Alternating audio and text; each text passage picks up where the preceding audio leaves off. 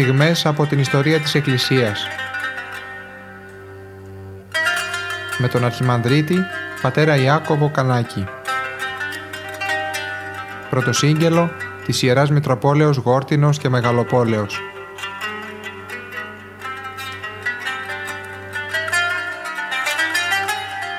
Αγαπητοί ακροατές χαίρετε.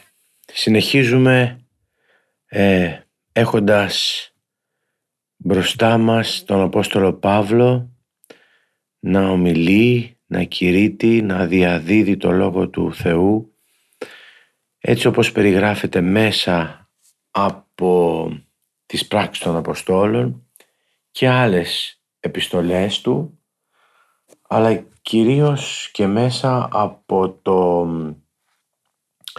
βιβλίο του Χόλσνερ, Παύλος, εκεί όπου περιγράφεται με πολύ γλαφυρότητα όλο αυτό το ιεραποστολικό του έργο. Έχουμε φτάσει στο σημείο που έχει ε, επιτελεστεί, έχει συμβεί η μεταστροφή του και βλέπουμε πώς μεταβάλλεται όλος ο εσωτερικός του, ο, ο πνευματικός του κόσμος. Χέρι με χέρι πήγαινε και η μεταβολή του πνευματικού του κόσμου. Από αυτόν όλο και πιο καθαρά ξεχώριζαν τα διαγράμματα εκείνου που οι ειδικοί επιστήμονες σχηματικά κάπως και σχολαστικά χαρακτηρίζουν ως παυλιανισμό ή παυλική ή παύλια θεολογία. Ο ίδιος όμως την ονομάζει κατά προτίμηση το Ευαγγέλιό μου, το οποίον ούκ έστι κατά άνθρωπον, ουδέγαρ εγώ ανθρώπου παρέλαβαν αυτό, ούτε εδιδάχθην όπως αναφέρει στην προς Γαλάτας και συνεχίζει στην προς Εφεσίους, δηλαδή η σύνεσης εν το, εν το μυστηρίο του Χριστού, με άλλα λόγια, το σχέδιο του Θεού για τη σωτηρία όλου του κόσμου. Όχι σαν να είχε αυτός διαφορετικό Ευαγγέλιο από τους άλλους Αποστόλους, τότε θα είχε αποκηρυχθεί από την πρώτη Εκκλησία. Αλλά το κήρυξε με επιμονή, με συνέπεια και με δύναμη λόγου που δεν είχε το προηγούμενό της, δίνοντάς του την προσωπική του σφραγίδα και τοποθετώντας το μέσα στον κόσμο της ελληνιστικής σκέψεως. Από αυτήν την επεξεργασία της μεταβολής της θρησκευτικής του συνειδήσεως ξεχωρίζουν προπάντων δύο πράγματα. Η καινούρια η καινούργια κατανόηση του Χριστού και η καινούργια του ιδέα για την πίστη. Λέει για την πρώτη. Η καινούργια έννοια περί Χριστού που απέκτησαν ο Απόστολος, που απέκτησε ο Απόστολος, συνδέεται στενότητα με τη γνωριμία του με τον Χριστό στη Δαμασκό Ήδη από την εποχή που ήταν Φαρισαίος, ο Παύλος είχε μια αρκετά σαφή ιστορική γνώση για τον Ιησού και για το χαρακτήρα του προσώπου του. «Εγώ είμαι Ιησούς, ον σιδιώκης». Πώς μπορεί κανείς να καταδιώκει κάποιον και κάτι που δεν το γνωρίζει; Σκληρώνσει προς κέντρα λακτίζει. Αυτό το κεντρί δεν μπορεί να ήταν η ουράνια οπτασία γιατί τη στιγμή εκείνη η αντίστασή του είχε ήδη τσακιστεί. Το κεντρί λοιπόν πρέπει να το έσερνε για πολύ καιρό μαζί του. Πόσο καιρό; Το μίσος μαζεύει όλο το υλικό εναντίον εκείνο που μισεί, όπως έκαναν οι Φαρισαίοι όσο καιρό ζούσε ο Ιησούς. Άγνοια δεν επιτρέπεται να νομίσουμε πως είχε ένας άνθρωπος σαν τον Παύλο. Ένας νεότερος ερευνητής υποθέτει ακόμα αν σωστά ή όχι ας μην το εξετάσουμε, ότι ο Σάβλος στεκόταν με ευχαρίστηση μαζί με τους άλλους Εβραίους ιερείς κάτω από το Σταυρό και εκεί απέκτησε μια ξέχαστη εντύπωση από το θάνατο του Χριστού. Τότε θα τον χτύπησε το πρώτο κεντρί στην καρδιά, όπως εκείνον τον ειδωρολάτρη κεντηρίωνα που ομολόγησε ότι ο θάνατος του Χριστού ήταν θάνατος ενός αληθινά Ιού του Θεού. Μια ιδέα που ήταν πολύ διαδεδομένη εκείνη την εποχή. Με αυτή την υπόθεση, εκείνο το χωρίο της προσγαλάτας επιστολής που λέει ότι εμπρός στα μάτια του ζωγράφισε το Χριστό εσταυρωμένο παίρνει καινούριο και πλήρες νόημα. Όπως και αν είναι ο, ο συμβολισμός με το κεντρί στην περίπτωση αυτή δείχνει ένα καθαρό παράδειγμα για τη Θεία Χάρη που εργάζεται προπαρασκευαστικά.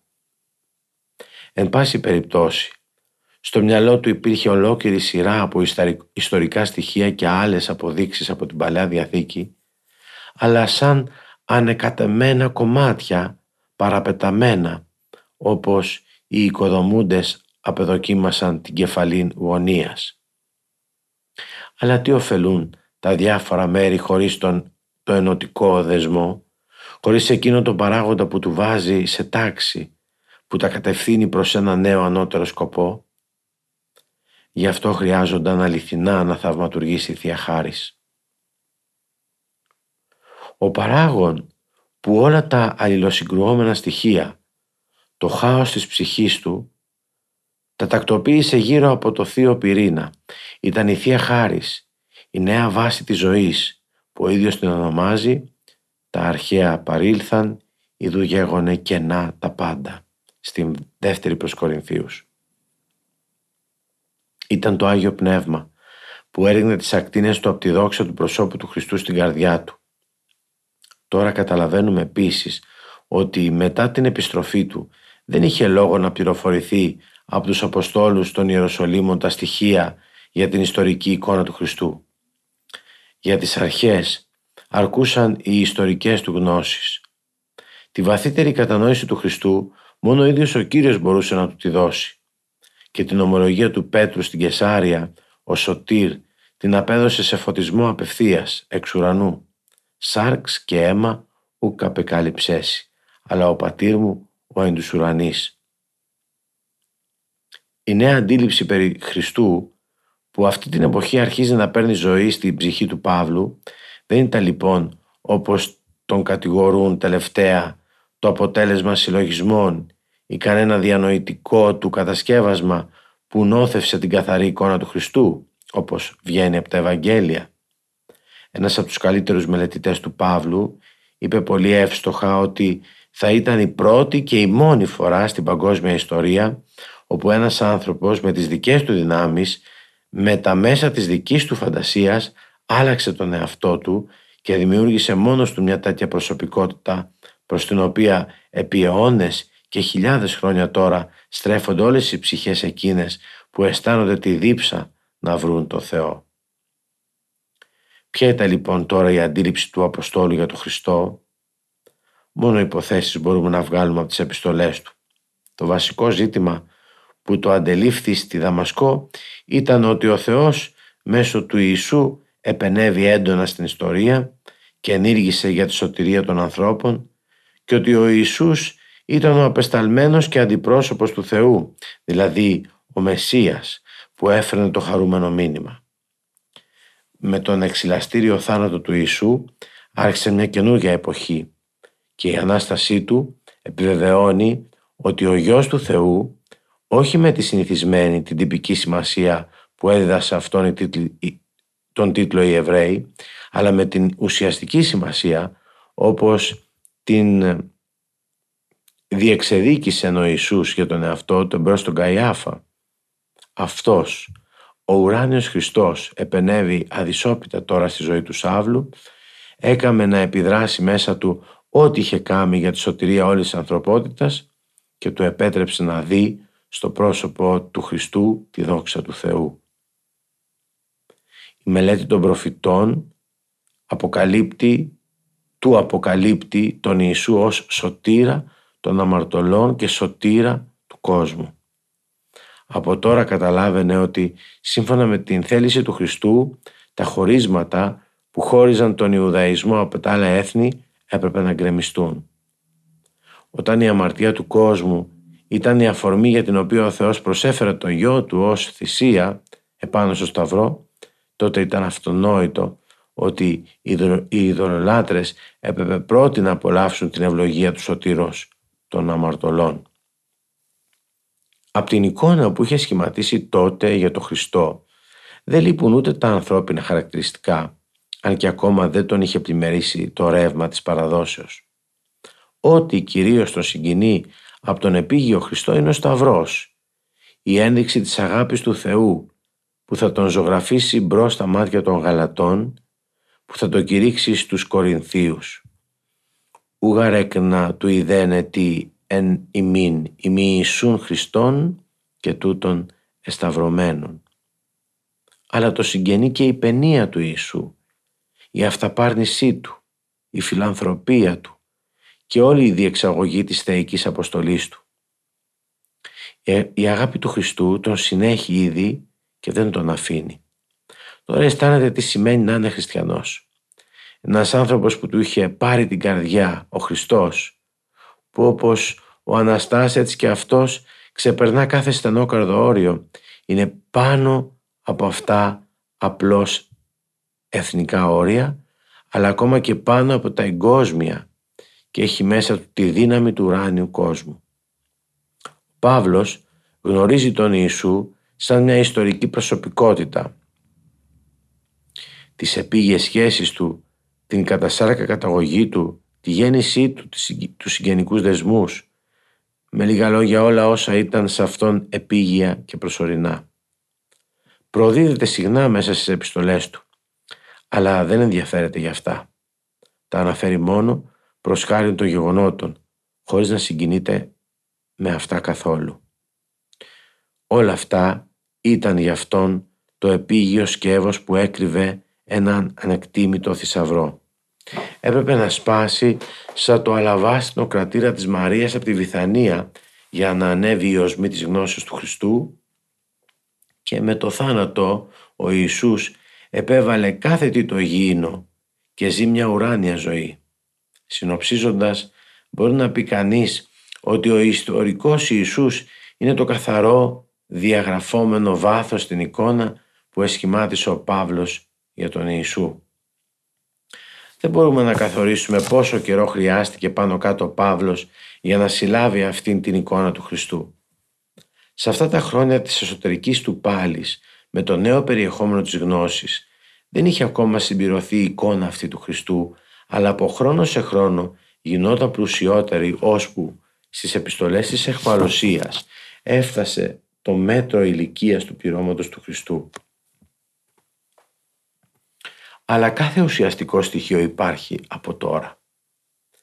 Η κριτική το παρέστησαν έτσι σαν ο Παύλος να σχεδίασε μόνος του μέσα στην ερημιά μια ιδανική γιγάντια εικόνα του Ιησού και ότι ακόμα και οι σύγχρονοί του δεν τον κατάλαβαν. Αυτό δεν νομίζουν πως αποτελεί την αιτία του γεγονότος ότι ο Παύλος υψώνεται μέσα στη γενεά του ως μοναδικό ανάστημα. Αλλά σήμερα, ακόμα και ετερόδοξοι ερευνητές αναγνωρίζουν όλο και πιο πολύ πως ο Παύλος δεν είχε διαφορετική αντίληψη για τον Χριστό από τους άλλους Αποστόλους και ότι το κάθε τι που αυτός και ο Ιωάννης με την εσωτερικότητά τους ανέπτυξαν για τον Χριστό υπήρχε ήδη μέσα στα λόγια του Ιησού που αναφέρονται στον ίδιο τον εαυτό του. Ο ίδιος ο Ιησούς, τον γιο του ανθρώπου, του προφήτη Ηλία, τον εννοούσε του προφήτου Δανιήλ, τον εννοούσε σαν ένα θεϊκό πρόσωπο και εξηγούσε ότι αναφερόταν στον εαυτό του. Επομένως, αυτές τις βάσεις τις έβαλε στο χριστιανισμό ο Ιησούς και όχι ο απομονωμένος φιλόσοφος της Αραβικής ερήμου. Ολοκληρωμένη, τελεία, η εικόνα του Ιησού ζούσε μόνο μέσα στη δική του την ψυχή. Κάθε όμως μαθητής, μαθητής του έχει το δικό του τρόπο για να κηρύξει το ένα και μοναδικό Ευαγγέλιο σύμφωνα με το ιδιαίτερο ταλαντό του. Ο τρόπος του Παύλου ήταν ότι έβλεπε το Χριστό ως σωτήρα από την άποψη της σωτηρίας όλων των ανθρώπων διά και εν το Χριστό που είναι ο δεύτερος Αδάμ και η πνευματική κεφαλή του ανθρωπίνου γένους. Ενώ η άποψη του Ιωάννου για τον Χριστό είναι ότι ο προαιώνιος είναι ο προαιώνιος προάνερχος λόγος, λόγος με κεφαλαίο. Η αντίληψη του Ιωάννη για το Θεό και τον Χριστό προϋποθέτει την παυλία ή παυλική αντίληψη. Επομένως, είναι εντελώς ανόητο να φέρει κανείς τον Παύλο σε αντίθεση με τον Ιωάννη. Ο Παύλος, όπως και ο Ιωάννης, αποβλέπει προς την αντίληψη που είχε για τον Χριστό όχι σαν να προέρχεται από το μυαλό του που φιλοσοφεί πάνω στη θρησκεία, αλλά σαν να ξεπηδά από το πνεύμα, σαν δώρο και ενέργεια του πνεύματος. Μπροστά σε αυτή την αποκάλυψη για τον Παύλο δεν υπάρχει παρά μία μοναδική εσωτερική ψυχική κατάσταση, ενώ χωρίς όρους ναι και αμήν προς την πραγματικότητα της σωτηρίας που περικλείεται μέσα στο Χριστό. Την ονομάζεις με μια λέξη που από τότε απέκτησε ιστορική σημασία για τον πολιτισμό της Δύσεως, τη λέει πίστη. Πόσο μακριά ήταν τώρα για τον Παύλο ο ναός των Ιεροσολύμων και τα προάβλια του με την κνήσα των θυσιών. Τώρα καταλάβαινε ότι ως αυτή τη στιγμή ποτέ δεν είχε πιστέψει και δεν είχε προσευχηθεί σωστά ότι περιτριγύριζε μόνο στα προάβλια της θρησκείας. Εκείνο που μέχρι τώρα το έλεγαν ζήλο των πατρικών παραδόσεων προς χάρη του Γιαχβέ δεν ήταν παρά μια αδύναμη λατρεία του νεκρού γράμματος, μια φανατική τυφλή αφοσίωση σε ένα αφηρημένο νόμο που είχε θεοποιηθεί ή σε μια ξένη υπερβατική θέληση. Τώρα όμως αισθανόταν και ζούσε μέσα του το αίσθημα εκείνο της δύναμης που εμψυχώνει, που διώχνει μακριά κάθε ανησυχία της καρδιάς, που φυγαδεύει την αβεβαιότητα, που λύνει όλα τα ενίγματα, που παραμερίζει όλα τα αγκάθια από τη συνείδηση, ενώ πλημμυρίζει με φως και θερμότητα το πνεύμα και την καρδιά. Αυτό είναι εκείνο που από εδώ και πέρα θα ονομάζεται πίστη. Δεν ήταν εξεζητημένη διαλεκτική που εξέφτιζε το θείο θέλημα, ούτε καμιά ψυχρή από συνθετική ανάλυση που την έχει στο αίμα της η ψυχή του λαού του. Ούτε ήταν κανένα ξηρό διανοητικό κατασκεύασμα που ξεχωριστά από το σύνολο εκλαμβάνεται ως αλήθεια, ούτε πάλι μια ξεκάρφωτη ηθική διδασκαλία. Ήταν μια χαρούμενη κατάφαση του ολοκληρωμένου ανθρώπου, μέσα σε συγκεκριμένη του πραγματικότητα, κατάφαση προς τους τρόπους και τα γεγονότα που μεταχειρίστηκε ο Θεός για τη σωτηρία που ενήργησε μέσα από τον Υιό Του. Η λέξη πίστη για να αποκτήσει όλο το πλούτο και το βάθος που της έδινε ο Παύλος δεν πρέπει να νομιστεί πως σημαίνει μόνο κάτι αντίστοιχο με τη λέξη δοξασία, κάτι που θεωρείται ως αληθινό, γιατί έτσι μπορεί να παρεξηγηθεί και να θεωρηθεί σαν μια μονόπλευρη διανοητική λειτουργία ενώ πρόκειται για το σύνολο του ανθρώπου. Πίστη δεν είναι φιλοσοφία επάνω στο περιεχόμενο της Θείας Αποκάλυψης, ούτε διέστηση και προέστηση που να μπορεί μάλιστα να συνοδεύει ή να προπαρασκευάζει την πίστη. Δεν είναι ούτε διείσδυση στους κρυμμένους θησαυρούς του Θεού, που ο Παύλος τους ονομάζει γνώση και επίγνωση.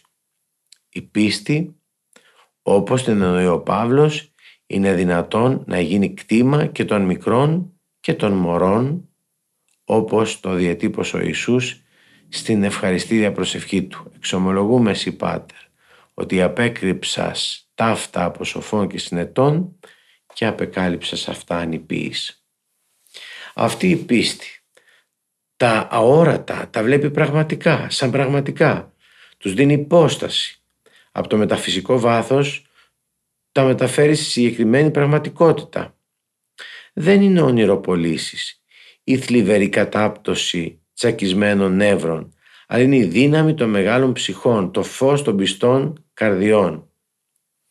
Αυτό δείχνει το μεγαλείο του Παύλου και την ψυχική του υγεία, ότι στα χρόνια της μονόσεως δεν ξέπεσε σε θρησκευτικές ονειροπολίσεις, ότι ποτέ δεν μέθησε με οράματα.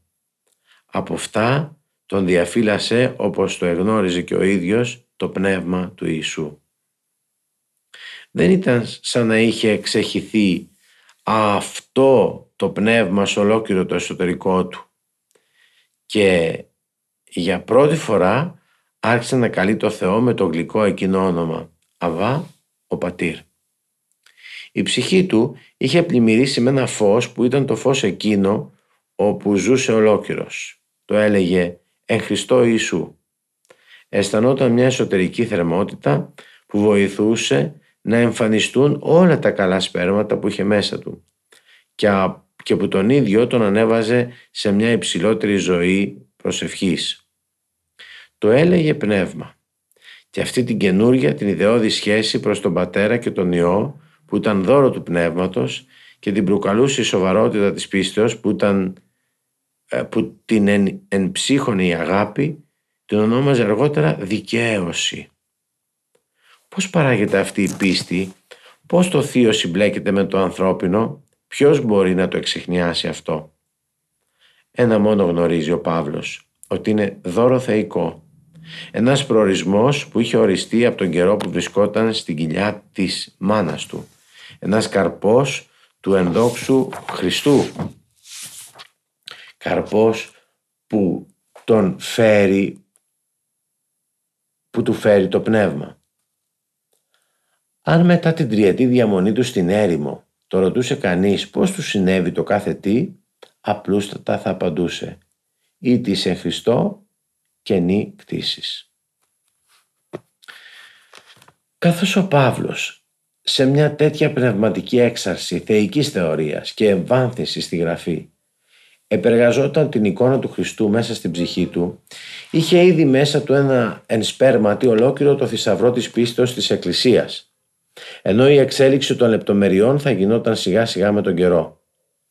Πόσο τον πίεζε ως κήρυκα του Ιησού να βαστάσει το όνομά του ενώπιον εθνών και βασιλέων και των ιών Ισραήλ και να κηρύξει πόσο μεγάλη ευτυχία είναι να σε έχει συλλάβει ο Χριστός Ιησούς. Μήπως εντός εισαγωγικών, μήπως από τώρα δεν αισθανόταν ότι τον είχε αρπάξει ο Θεός ανάγκη γάρ μη επίκειται ουέ δε μη εάν μη ευαγγελίζομαι θα διαβάσουμε στην πρώτη προς Κορινθίους ξαφνικά κάποια μέρα ο άνθρωπος με το οχρό αυλακωμένο μέτωπο με τα ασκητικά χαρακτηριστικά με τα μάτια που έμοιαζαν σαν να επιστρέφουν από χώρες μακρινές γεμάτος από θαυμαστή πείρα ξαναγύρισε στη Δαμασκό Ίσως η ανάμνηση της εντολής του Κυρίου προς τον Ηλία στο όρος Χορίβ. Στο μεταξύ στη Δαμασκό είχαν γίνει μεταβολές. Η αυστηρή διοίκηση του Τιβερίου είχε σταματήσει. Τα πρώτα χρόνια της αυτοκρατορίας του Καλιγούλα ήταν μια περίοδος που γενικά η αυτοκρατορική εξουσία είχε εξασθενήσει στη Συρία. Η πολιτική αυτού του αυτοκράτορα πριν τρελαθεί ήταν να δώσει στους λαούς της Ανατολής την ανεξαρτησία τους και τους τοπικούς τους άρχοντες. Έτσι ίδρυσε πάλι το βασίλειο του Ηρώδη Αγρίπα, χαρίζοντας χωρίς λόγο ολοκληρωμένες περιοχές και πλούσιες πόλεις. Ο αυτοκρατορικός αντιπρόσωπος Βιτέλιος είχε παραδώσει πριν από λίγο και χωρίς αγώνα τη Δαμασκό στον Δεδιούινο βασιλιά των Αβατέων Αρέτα τον Πετρέο για την ώρα μέσα στην πόλη ήταν στρατοπεδευμένος ένας εήχης, ένας εθνάρχης του Αρέτα με τους αγρίους Βεδουίνους από την Αβρανίτιδα. Οι Εβραίοι με την καινούργια ελευθερία εξασκούσαν ένα γερό προσιλητισμό ιδίως μεταξύ των γυναικών. Για να κερδίσει την εύδεια των Εβραίων η καινούργια κυβέρνηση μεταχειριζόταν ως μέσο την αναγνώριση της αυτονομίας τους. Κάθε δε αναγνώριση εσήμενε άδεια για θρησκευτικές βιοπραγίες. Ο Παύλος έμεινε και πάλι στο σπίτι του Ιούδα που τον είχε φιλοξενήσει και άλλοτε. Εδώ, στο μέρος που του είχε δοθεί η μεγαλύτερη ευτυχία της ζωής του, ήθελε να αρχίσει την αποστολική του σταδιοδρομία. Όταν όμως το επόμενο Σάββατο στη συναγωγή προς μεγάλη έκπληξη των Εβραίων έλαβε το λόγο, και με χωρία των προφητών απέδειξε ότι ο Ιησούς είναι ο Μεσσίας και ότι ζει, σηκώθηκαν εκατοντάδες γροθιές απειλώντας τον. Άλλοι φώναζαν «Ούχ ούτως εστίν ο πορθήσας εν Ιερουσαλήμ το όνομα τούτο και όδε εις τούτο ελήλυθεν είναι δεδεμένους αυτούς αγάγει επί τους αρχιερείς και άλλοι εκράβγαζαν μακριά από αυτόν είναι αποστάτης. Με δυσκολία κατόρθωσε να σωθεί. Στη στιγμή βρέθηκαν άνθρωποι που ορκίστηκαν να σκοτώσουν τον αποστάτη μόλις τα φανερωνόταν μέσα σε κανένα στενοσόκακο της Ανατολικής πόλης. Τον Άραβα Εθνάρχη δεν βρήκαν δυσκολία να τον προσετεριστούν με το χρήμα. Σ' όλες τις πύλες της πόλης τοποθετήθηκαν φρουροί για να συλλάβουν τον Παύλο αν θα επιχειρούσε να αποδράσει. Ο Παύλος όμως ήταν ήσυχος για την υπόθεσή του, γιατί πώς αλλιώς θα μπορούσε να εκπληρωθεί η υπόσχεση του Κυρίου; Το σχέδιο των αδελφών ήταν και κάπως μύθος, μυθιστορηματικό. Ο Παύλος σίγουρα θα χαμογελούσε με αυτό. Πόσο συγκινητικά θα ηχούσαν στην αποχαιρετιστήριο τέλεση της Θείας Ευχαριστίας που έγινε με το τρεμόσβητο φως της κανδύλας τα λόγια «Την νυχτή ή παρεδίδετο». Για μια φορά ακόμα ενισχύθηκε παίρνοντας την ουράνια τροφή. Ύστερα αποχαιρετώντας αγκαλιάζει τους καλούς ανθρώπους που τόση αγάπη του έδειξαν. Μερικοί αδελφοί κατά τα μεσάνυχτα τον οδηγούν με τα φιεσμένο με ρούχα χωρικού ή καμιλιέρι μέσα από τα στενά σοκάκια σε ένα από τα σπίτια που ήταν χτισμένα δίπλα στο τείχος της πόλης και που τα παράθυρα με τις αλτάνες στο πάνω πάτωμα έβλεπαν προς τα έξω. Ο Παύλος με δυσκολία ζαρώνει στο εσωτερικό του κοφινιού, τον δένουν καλά μέσα και με ένα δυνατό παλαμάρι τον κατεβάζουν έξω από το τείχος. Περνώντας μέσα από τα περιβόλια και τάφους και ερημικές αγρικίες, βγαίνει σε λίγο στο δημόσιο δρόμο που οδηγεί προς την οδόν της θαλάσσης, προς τα νότια δηλαδή. Μέσα στη σκοτεινή νύχτα, όταν έφτασε στο μέρος όπου του είχε φανερωθεί ο Ιησούς, ποιος ξέρει πώς θα έπεσε κατά γης, γεμάτο συγκίνηση και πόσο μέσα από αυτό, μέσα από αυτά τα κατάβαθα της καρδιάς του θα ευχαρίστησε τον Κύριο, το Θεό. Αγαπητοί μου ακροατές, περιγράφει το κείμενο με τόσο γλαφυρό τρόπο αυτή την εσωτερική μεταστροφή του Αποστόλου Παύλου. Περιγράφει την έντονη επιθυμία, τον ιερό ζήλο να κηρύξει παντού το όνομα του Χριστού. Ο ίδιος έχει πιστεί ότι ο Ιησούς είναι αυτός για τον οποίο έγραψε, έγραψε η Παλαιά Διαθήκη. Αυτό το πρόσωπο είναι που διαζωγραφίζεται μπροστά του. Είναι το πρόσωπο του Μεσσία. Θα τελειώσουμε και σήμερα κάπου εδώ. Θα δούμε την επόμενη φορά το κεφάλαιο που ονομάζεται «Στα Ιεροσόλυμα, την μητέρα των εκκλησιών» γεγονότα που αναφέρονται στις πράξεις των Αποστόλων κατά βάση. Θα τα πούμε όμως στην επόμενη εκπομπή μας.